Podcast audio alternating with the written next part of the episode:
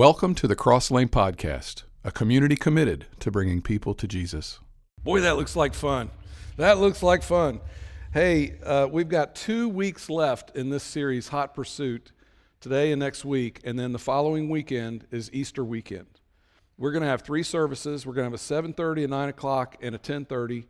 And I want you to start thinking about who you're going to invite to come to church with you. You know somebody that wants to go to church on Easter. I know you do. It's just a matter of figuring out who it is and you getting up the guts to ask them.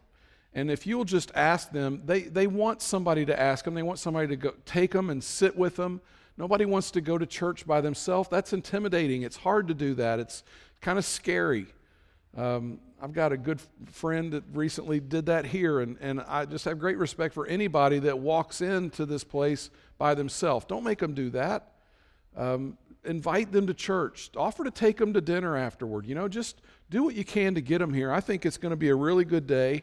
I'm really looking forward to it. And uh, I just think that if you invited someone, it will enhance your experience on, in a way that maybe you've never had before on an Easter. So please be thinking about who you can invite. Again, we're going to do three services. Today, we're in, we're in week four of our series, Hot Pursuit, the continual pursuit of more. And today we talk about the pursuit of approval. Do you like me? Do you approve of me? The battle of trying to please everybody else over pleasing God. Eh, let me ask you a question Is it possible that you might care a little bit too much what other people think about you? Just, you know, as you take stock of your world, is it possible that maybe you care a little too much? Uh, Harriet Baker is an author, Braiker is an author, and she wrote a book called The Disease to Please. And in it, she said this The disease to please is actually a form of addiction. Like a drug addict seeks drugs, people pleasers seek approval. How do you know if you're actually battling this, this need to please disease? Uh, there are three problems that people pleasers face. I want to kind of go over those with you real quick. The first one is you obsess about what other people think about you. Uh, do you like my outfit? Do you like the music that I have playing? Do you like my Facebook post? Oh, not enough people commented on my Facebook post. You know, they don't like me. I didn't get enough likes. Do you like my hairstyle? Are we okay? You know, I texted you and and I could see where the bubbles were popping up where you were supposedly texting me back, but I never got a message back. Are you mad at me for some reason, right? Like there's all these different ways that that can manifest itself. We obsess over what other people think. Second thing is a big challenge for us, we're often overly sensitive to criticism. Your supervisor makes a suggestion about how maybe you can do your job a little bit better, and now you think he's after you you think he's out to, you know, to replace you. You think he doesn't like you at all when really all he's trying to do is help you be a little bit more productive and help you maybe even to do your job easier. I don't know. Uh, for some of us, you know, we can do something and we get feedback on it, and one negative comment, um, you know, we get some some difficult feedback or negative feedback, and it just it, it tanks us. Um, maybe you, if you're a parent, no doubt this has happened for you the, the point when your kids start to offer you opinions about how good a job you're doing as a parent? You ever had that? Yeah, of course. If you're a parent, you've had that.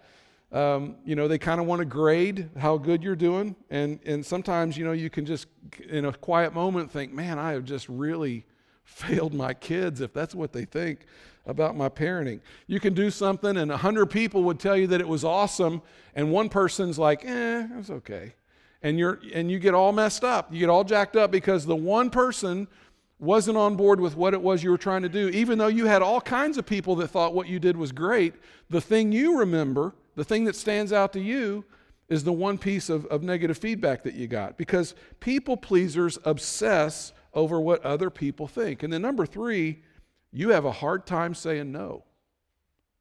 You have a hard time saying no. Sometimes we struggle to say no when we really should. Sometimes we say yes when we should say no. You, you, you know, you, you, you may be like me. This is an issue for me. And I, if, if anybody that knows me well knows this, and when I say this, the people that know me are going to like, yep, that is Brett to a T. I hate conflict. I hate conflict. I don't want to argue with people. I don't want to get, I don't want to be in hard discussions. I, haggling over a car. How much do you want for it, right? I'm just not good at that kind of stuff. And I've had friends that have said, Oh, Brett, you're getting ready to buy a car? I'm coming with you because I know you and you'll pay too much for the car. I just, I don't want to, I don't want to have, it's just, conflict is hard for me. And if I'm totally honest with you, um, there have been times that, that I've created more problems for myself. It would have been easier for me to just step up and have the hard conversation and get it over with, but instead I've put it off and it's like, you know, I think I made it worse. So, uh, you know, we, we all struggle with this kind of stuff. Um, I don't want to hurt somebody's feelings. I don't want to make somebody mad. Somebody comes to your door and they're selling, you know, a little kid, and they're selling magazine subscriptions or candy or wrapping paper. And you don't need any wrapping paper. You don't need any more candy in your house. And you don't need a magazine subscription to, I don't know, Elle magazine or Popular Mechanics or whatever it is. You know, you're like, I don't need that. But you say yes because you don't want to hurt somebody's feelings. You say yes because, you know, I don't, I just, I couldn't tell them no. Sometimes we find it very, very difficult to say no. Some of you, that's exactly where you live. Some of you, you're overcommitted. Uh, you, it's a, you go, go, go all the time. And, and in so many ways, somebody comes and they, they ask you to help them with something, and it's going to take some time. And you really don't have the time, but you don't want to hurt their feelings and you don't want to make them mad. So you say yes instead of saying no.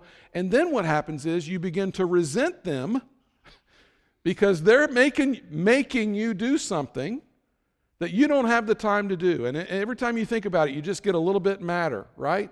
That, that's one of the things that happens with people who are trying to please everybody else. And we become resentful and upset. Scripture says this Proverbs 29, verse 25 Fear of man will prove to be a snare. Fear of man will prove to be a snare. Now, that word snare if you were to look that up in Hebrew, that's a, that's a Hebrew word. It, it sounds like mokesh. Mokesh. And mokesh, the, the, the picture is a, a noose that is used to capture an animal. Another illustration is a ring that is put in the nose of, an, of like an ox or a big animal to be able to direct it easy, easier. So when he uses that term snare, that's kind of the word picture that he's trying to project is one of, you know, an image kind of like that. Imagine somebody putting a hook in your nose that leads you around to places that you don't want to go. That, that's what he says the, the, the fear of man does to us.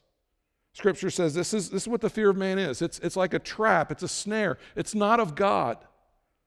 For fear of man will prove to be a snare, but whoever trusts in the Lord is kept safe. Fear of man, fear of what people think, will, will always be a trap to take us away from God. That's what it's used for. It's used to lure us away and take us away from God. But it says, but whoever trusts in the Lord will be saved. Now, that, that's the, the, the good news is whoever trusts in God and his presence in the assessment of who you are and what God has called you to, God, that scripture says that person will be kept safe. You see, fearing what people think is, is a trap. And we have to realize this morning it's not just a relational problem. All these things that we've been talking about in this series we've talked about fame, we've talked about our stuff and, and, and money, we've talked about perfectionism last week. This week we're talking about approval. Next week we're talking about comfort. All those things you might say, well, those are psychological things, or those are, are you know, they're, they're relational things. No, at their core, what they really are they're spiritual things. They're spiritual things. And, there, there's a, and the Bible has something to say, God has something to say about those spiritual things. Becoming obsessed with they. And when I say they, they is different for every one of you. But when I say you're worried about what they think, there's a group of people or there's a someone probably that comes to your mind and you say, Yeah, I worry about what they think. And when you become obsessed, with what they think, that is the fastest way to get you to forget about trying to figure out what pleases God. And that becomes the issue. So understand this for every person in the room this morning, God has a specific opinion about each and every one of you. So we have to have a, a different goal. We, we have to pursue something different than living for the approval of them, whoever they are. We've got to build our lives around living for God. And be honest with you, uh, it, we got to do this more than just in theory. Uh, this has to be something that we take, I think, more seriously than most of us are taking this on a regular basis. I think we get, need to get, uh, and I think certainly in the future, definitely in the future, we're going to need to focus more on this particular idea of living my life according to what I want God to think about me, not so much about what everybody else thinks about me. We have to live for His will, we have to live for His purpose, we have to live for His glory. Uh, in, in Galatians, Paul is writing to the church there at Galatia, and he says this. He said, obviously, which is an interesting word, obviously, I'm not trying to win the approval of people, but of God. Now, and here's what you need to understand the people in Galatia knew all these things about Paul's life that backed up that word obviously. When Paul uses that word obviously, the people would have thought to themselves, yes, I mean, obviously you've been in prison. We know that about you. We know that about your life. You've been in prison. Obviously, we know that you've been shipwrecked. We, we know that you've done that because of Christ, because you know you, you care about Christ. We, we know that uh, obviously, you were a part of the religious elite, the Pharisees, and, and are no longer. And now they have shunned you. And not only have they shunned you, but probably some of them would like to kill you. So, obviously, yes, we know that. Obviously, we understand, Paul, when you use that word obviously, yes, we get it. You are not living for the approval of people, you're living for the approval of God. Here's my question this morning Is it obvious for us? Is it obvious for us to other people that we, we're, we're living based on what God thinks about us, not living to, to satisfy a bunch of other people? See, Paul doesn't bat an eye. Obviously, I'm not living for the approval of other people, but for God. And then he says one of the most humbling and I think sobering things that you'll see in Scripture. He says, If pleasing people were my goal, I would not be Christ's servant. See, to be a servant means that you have placed yourself under someone else. You, you have, you're going to, you know, either you have, you've placed yourself or, or someone has placed you under someone else. If, if you're under someone else, you can't serve God too. It's, it's going to be an either or thing. You can't do both. If pleasing God were my goal, if pleasing people were my goal, I would not be Christ's servant, Paul says. The truth is, just like having a hook in your nose, we are drawn to caring too much about what other people think about us. So today, in the time we have left, I want to talk about two facts. And the first one is this, and, and we don't want to admit this, okay, and I understand it. Pleasing people is a form of idolatry. How's that for a gut punch? Pleasing people is a form of idolatry. Last week I talked about the 613 Levitical laws that the, the Jewish people tried to live up to and live under and keep, these 613 laws. And then we kind of talked about the Ten Commandments a little bit last week. But really, the Ten Commandments, they start with the very first one. And the first one is, Thou shalt have no other gods before me. See, it's easy to hear a message like this and think, Well, Brett, I'm good, brother. I, you know, I don't have figurines in my house that we bow down to. There's not a, a you know, a, a, pentagram painted on the wall. I mean, we don't serve some other god. We, there's not a, you know, we, we don't we don't do that. I don't. There's not Brett. There's not a Buddha in our house. We don't we don't have anything like that. What is idolatry? What is putting other things above God? It's thinking about pursuing, spending time with chasing after anything more than you do God. Now, when you put it like that, there's a whole lot of idolatry going on in our life. There is a theme, as you read Scripture, there's a theme that comes up. It, it's kind of like a popcorn thing. It, it'll pop up here, it'll pop up there, it gets said now and then. And the more you read Scripture, the more you see it. It's kind of an, an interesting phrase um, but the phrase is God is a jealous God. You ever heard that? God is a jealous God. And I've been talking to non believers before, and, and I've kind of used that terminology that God is a jealous God. And they've responded kind of in a smart aleck way, like, you know, God's a jealous God at Brett. He sounds like he's 12 and he's not getting enough attention. I'm like, no, you don't understand. He made everything, He made you. He made the universe. He made the sun, moon, and stars. He made 650 different kinds of beetles. He, you know, he made, he made everything. And, and because he made everything, he, there's certain things that he wants from us. It means that he wants to be the sole purpose and the sole source of our identity and our heart and our affections and our thoughts and anything else that we might be inclined to put in front of him. And let's just be honest there's lots of things we can put in front of God. It's about what gets your attention and what gets my attention. Jesus talked about this in John chapter 12. In three years of public ministry, Jesus would encounter different types of people. He would encounter blind people. And we read in Scripture where, where uh, Jesus would take, sometimes he would spit and make a mud and he would put it in someone's eyes to heal them of their blindness. Sometimes he would just speak. Sometimes maybe he would touch them and they would be healed. He would come upon lame people, people that hadn't walked their whole life, and he would speak over them and they would get up and they would walk. People who had leprosy, people that had been forced to leave their communities and their villages and go live in the caves. And if you got leprosy, it was the worst thing that could happen to you. You lost your family, you lost all your relationships, you had to go live apart from everybody. No one touched you.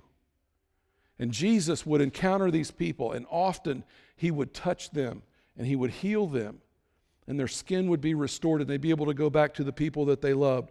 Raising people from the dead. Jesus did this more than once. And it wasn't just his followers that were seeing this, the Pharisees saw this. The Pharisees saw what Jesus was doing, but they refused to, to give any real credence to uh, acknowledging Jesus as the Son of God. And so Jesus described their idolatry in John chapter 12, and he said this But because of the Pharisees, they would not openly acknowledge their faith. And the reason why? What's the word? Fear. Fear. For, they, for fear they would be put out of the synagogue. Verse 43 For they loved human praise more than praise from God. That's idolatry.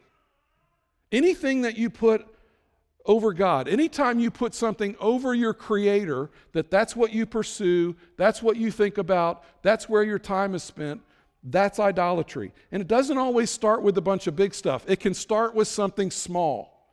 It can start with something little where you make a decision and all you're trying to do is please somebody else and it can grow into this thing where now all of a sudden you've lost complete sight of God. Um, just for fun, I'm going to give you Exhibit A. You remember the 80s, don't you? Remember the 80s and the, the glorious mullet business in the front, party in the back? Um, mullets are awesome. And then you've got this. I think this is glorious right here. That is, that is mullet taken to the extreme right there. Doesn't he look good? He looks good. Wouldn't you love to see that when his hair's wet and see what how much hair's there? And then and then you got uh, remember Billy Ray Cyrus? Achy Breaky Heart. Remember when that song came out and all you ladies just thought Billy Ray Cyrus was the, the cutest thing ever with his little, little hair in the back. And, and then I don't quite know what to do with this next one. I am sure that somewhere that is high hair couture, but um, some hamlet somewhere, some redneck village, that's the end thing. I fully expect one of you to come in next week with this hairstyle. And ladies, and, I, and again, just before we move on, I tried, I have had some pretty crazy haircuts in my day. I know that's hard for you to believe looking at me now. But I used to have a mullet. I had a sweet mullet. It was sweet. But I had a haircut one time, it was really bad. And I have a picture of it, and I looked high and low this week to bring that so he could laugh at me, and I couldn't find it. So, yeah, yeah, I, can, I conveniently couldn't find it. Um, but, ladies, you're not off the hook. Okay? You remember, you remember Big Hair 80s? Check that out, man. That is amazing. It's amazing. Let's go to the next one. It's amazing how big the hair got. How much hairspray? I mean, goodness gracious. It just, you know, I mean, she gets an extra foot out of her hair right there. And then I love this, this last one.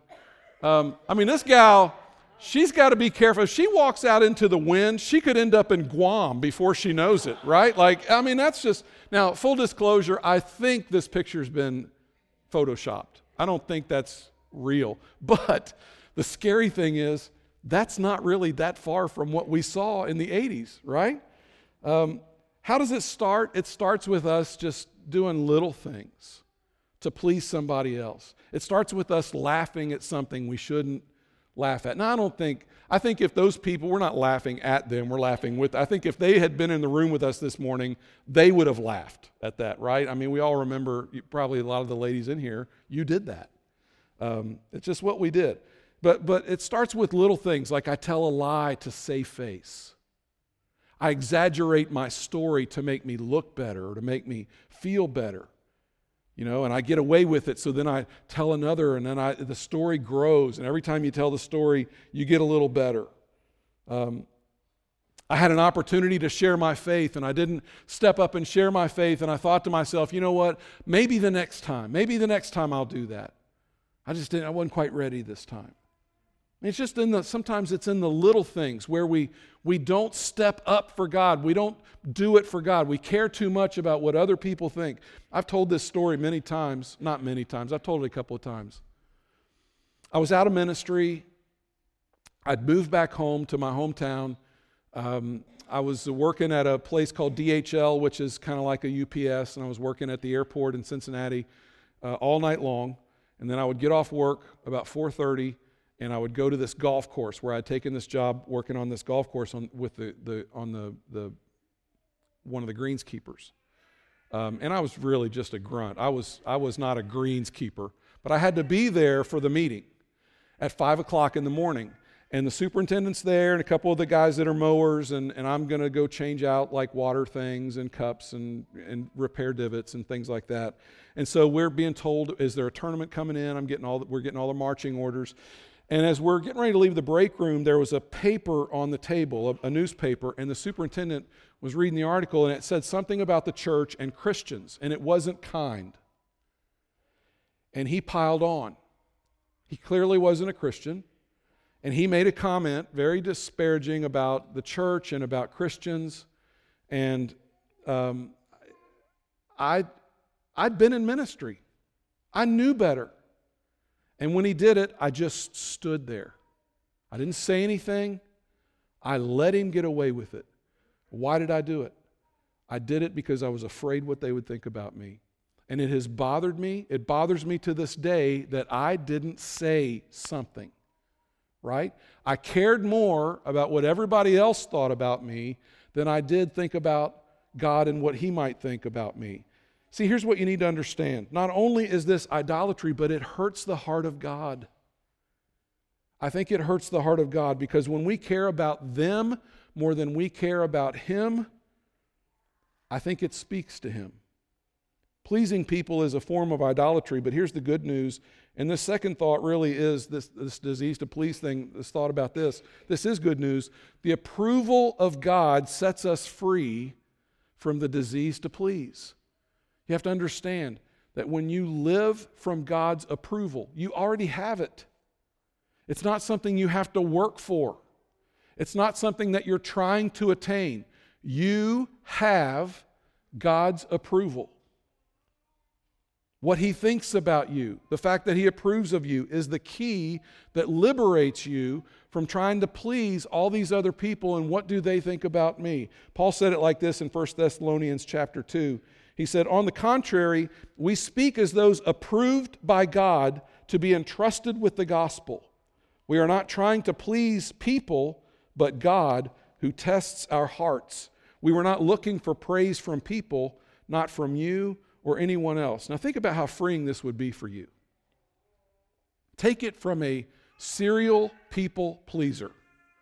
I am a, I, I want, I try hard to please people. I probably try way too hard sometimes to please people. And one of the things that I've learned is that you just cannot please everybody. I, will try to keep this group happy, and then this group's not happy. And I get this group happy, and now this group's not happy. And what I've learned is that you just can't you can't live your life like that. I heard this quote a long, long time ago. Um, this comes from Raymond Hull, who is a Canadian playwright. I heard this probably when I was in Bible college. He who trims himself to suit everybody else will soon whittle himself away. Isn't that good? He who trims himself to suit everybody else will soon whittle himself away. Because what will happen is you'll take a little bit off here for them, you'll take a little bit off here for them, and the next thing you know, there's nothing left of you. You can't please everybody. But you can please God. You can please God. And here's why Jesus went to the cross and died for us. And we are forgiven and we can absolutely be changed. I want to just take a break for a moment and let's have some fun. I want to show you some pictures. This first picture, this is, uh, this is Patrick Mahomes, quarterback of the Kansas City Chiefs, and he makes about $45 million a year on his current contract. Okay? Now let's think about Steph Curry, who plays basketball for the Golden State Warriors. And I looked it up this week. His contract reads about $45.7 million a year to play basketball. Let's think about baseball. Uh, I think this is the most recent, and there might be another one because they're still signing contracts, but uh, I think this is the biggest right now $43.3 million to Max Scherzer, uh, who just became a free agent and has signed with, with a new team. $43.3 million a year to play baseball. Then there's this guy named Max Verstappen, and Max Verstappen is one of the, great, the best uh, auto racers in the world. He races Formula One for Red Bull. And with all of his incentives, I think he just won the, the F1 championship last year. With all of his incentives, he makes about $40 million. Now, I'm, I'm just guessing, but I imagine that as I showed you those four pictures, one of the thoughts that went through somebody's mind this morning was this thought nobody's worth that. Did anybody have that thought? Nobody's worth that, right? Why would we give somebody that much money? It doesn't make any sense. I can hear my dad right now. Ain't nobody on the earth worth that kind of money. I've heard him say it. Nobody should get paid that much to throw a ball through a hoop. I can hear him right now. So let's just consider for a moment some other things. Guys, are you into cars? You'll like this next one. This is, the, this is a 1962 Shelby Cobra CSX 2000, and it went for $13.75 million at auction. Okay? Now, ladies, I know that means nothing to you, but guys see this car, and this is like the holy grail. Okay? This is the car that just, if you know anything about cars, that is a very, very desirable car, and so it goes for $13.75 million. That might not be your thing, ladies. How about some shoes? Let's look at some shoes. Jimmy Choo with little sparkly things on them, which I actually think they're very attractive, but I don't think they'd look good on me. $850 for those, okay? Shoes may not be your thing. Maybe you're more into writing instruments. How about an $8 million pen? This is the this is the Fulgur Nocturnus by Tibaldi. So this is an Italian fountain pen, and those are black diamonds that are encrusted on this pen. And listen, if some if they put $8 million on it, here's what I can tell you. Somebody will pay that for one of those. Somebody will pay $8 million for that pen. Now, you may not be into cars, you may not be into shoes, you may not be into fountain pens, but we all like houses, right? We talk about houses. How about a mansion? You want a mansion? This is in Bel Air. If you were to buy this particular house, your neighbors would be Miley Cyrus and Justin Bieber, which is enough for a lot of you to say, I don't want to live in that house. but but um, let's just kind of go through it, okay? Let's go through this house. This is the rec area. Isn't that cool? That's really neat. It's beautiful. As we see these pictures, you're going to see it's a beautiful place. This is the pool. Look at the double terrace indoor pool. Bowling alley.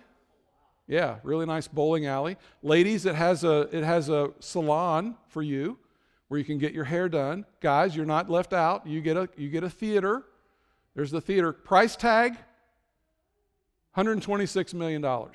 Now, here's what I'm not telling you, I'm about to tell you. Whoever had this built, when they tried to sell it, they tried to sell it for around 500 million, and they couldn't get that. And eventually, the price they had to settle on was 126 million, which really scares me as to how much money this dude lost building this house. But can you imagine paying 126 million dollars for a house? Let me just let's just let's just stop for a minute. Let's think about this. How is worth determined? Worth is determined by what someone is willing to pay for something. Tomorrow night, how many of you watched the game last night? The games last night. Tomorrow night, they'll play games, championship, or they'll play the game, the championship game, and there are people that want to get into that game that don't have a ticket. And outside there will be a scalper, and he'll be scalping tickets and I don't know what the going rate is for a, a, scalped ticket into the championship game tomorrow night, but I can promise you, Darren Rovell, right, right about game time, will tweet a tweet that tells you what was basically the highest price paid for a scalped ticket, and it will be in the thousands of dollars. Now, why would they do that? They do that because it's worth it to them. That's the value of that ticket to the person making the purchase, right? You and I look at $43 million for a basketball player and say, that's ridiculous. But the team clearly has the money and clearly has assessed from their books if we pay this guy this much money, he's going to make money for us. So they deem that he's worth it, even though we would, you know, my dad ain't nobody worth that. Do you know what you're worth? This is what you're worth. That's what God is willing to pay for you. I was going to show a, a much more graphic picture but i know that some of my friends in here they almost they get physically ill when i do that to them and so i'm trying to be nice this morning this is just a drawing but this is a representation of what price god was willing to pay for you the sin that we commit, do you know why we do it? We do it because somewhere we bought a lie. We sin because somewhere we bought the lie that if we do this, people will like me more. If I do this, I'll gain approval. If I do this, I'll look cool. If I do this, maybe I'll please myself. I'll feel better about me. We bought the lie that the approval of others was more important than the approval of God. I'm just here to tell you nobody else is willing to pay this for you. Nobody else. When you come to Ephesians 6, toward the end of Ephesians 6, there's a passage of scripture there, and it talks about, Paul's talking about the full armor of God. And he uses the illustration of this soldier and all the armor that he has on. He talks about the helmet of salvation and the breastplate of righteousness, the belt of truth, and the feet that are shod with the gospel of Christ. And, and uh, in his hand, there is a shield of faith. And then all of those are defensive in nature. You really think about all those things, they're all pretty much defense type things. But in the other hand, he talks about the sword of the Spirit, which is the Word of God. And that is the only offensive weapon that the soldier has in Ephesians 6. I'm just here to tell you in the world that we live in, you need to be sitting down with the, she- the sword of, of the Spirit, the Word of God, and you need to be letting God speak truth into your life to remind you what He paid for you and what you're worth to Him. You need to do it. You need to just sit down and, and read your Bible and let God speak His truth over you. I, I did something this, this week. I'm going to do something this morning. I just want to read to you some of the things that God says about you. And um, I'm looking back on the table. I thought I had more of these to give away. I think they may have all been taken in the first service. I was going to have these available to you as a bookmark. Um, you might check at the Here they come. Tracy's putting them out right now. there's you can on your way out you can grab a list of these okay and just slide it in your bible and use this for the next several weeks of your quiet time and just kind of go over a couple of these and just be reminded this is what god says about me. This is how i'm approved by god. Just listen to these. I can do all things through christ who strengthens me. I am a child of god my body is the temple of the holy spirit these are all things that scripture says Greater is he that is in me than he that is in the world. Nothing can separate me from Christ's love for me. If God is for me, who can be against me? I am an ambassador for Christ. I have eternal life. I am the salt of the earth and the light of the world. I am an heir of God and a joint heir with Jesus Christ. The Lord is my shepherd. I shall not want. My citizenship is in heaven. God is at work in me to do his good pleasure. I've been redeemed from the curse of the law. By Jesus' stripes, I am healed. I've become the righteousness of God in Christ. I am redeemed, sanctified, and made righteous in Christ Jesus. I am a new person, creation in Christ. My old life has passed away all of my sins have been forgiven in Christ. That's who you are. That's who I am. Stop trying to appeal to the fickle masses to approve of you. Because today it's this, tomorrow it's this, it's constantly changing, and you are chasing the wind the God of the universe, the creator of heaven and earth, the Lord Almighty, your creator, calls you his beloved. That's what he thinks about you. Why are you trying to please anybody else? Listen, when you chase after trying to approve, get, get everybody else's approval of you, you know what you're missing? You know what you're ignoring? You're ignoring the fact that God already approves of you. Once you understand that God approves of you, you don't need anybody else's approval. And it frees you up to stop worrying about all that stuff. And you, you live your life for the audience of one. For the person who's in here this morning that's not a Christian, I know you think that coming to Christ is about, you know, you're, you're, you're, you're going to have to live this straight and narrow and and you know it's about all these rules and you don't want anybody to shackle you like that. If that's how you view christianity you do not understand christianity and i would love to sit down and talk to you. Because when you understand that god approves of you already and loves you enough to do this for you and all he wants is to offer you a gift of forgiveness and once you receive that gift of forgiveness now it's just about living life as a forgiven person.